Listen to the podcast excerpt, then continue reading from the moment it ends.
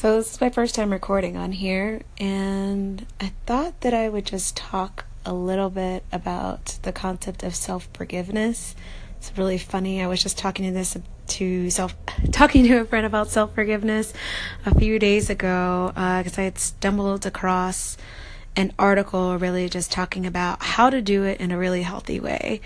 Uh, and like one of the first steps was, you know, just feeling the feelings um, in a way that wasn't shameful. So feeling feeling bad about whatever it is the particular transgression that you feel that you you did to yourself, whether it was poor judgment, whether it was you know making a mistake, uh, but really just feeling remorse, but not feeling shame or guilt because those are really uh, negative things that really just drag us down to this death spiral of terrible feelings. But remorse is one that helps us uh, to get in a place where we can reflect, where we can contemplate, where we can arrive at a place of clarity about, uh, you know, really what was the action that happened and not in a place uh, where we're really judging and, and getting really clear on like context and what we can do moving forward. So I thought that that was really wonderful and talking about even just starting like how do you start out forgiving yourself and it really is just about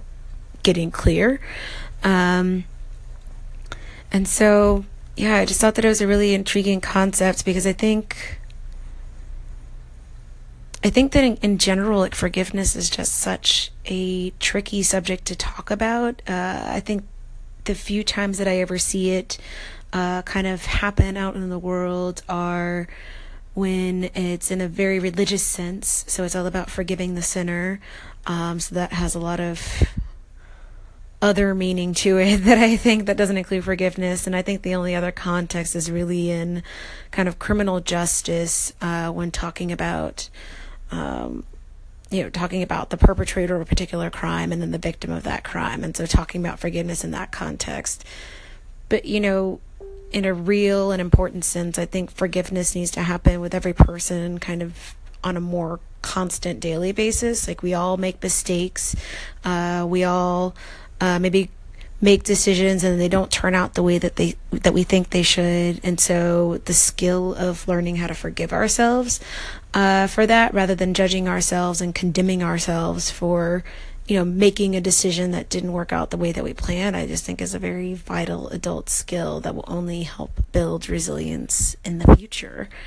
Um, so, so yeah, so I've been doing a lot of reading and just understanding around uh, what does forgiveness look like when it's not in the context of rather extreme situations, but just in daily daily life and being able to move past challenging situations.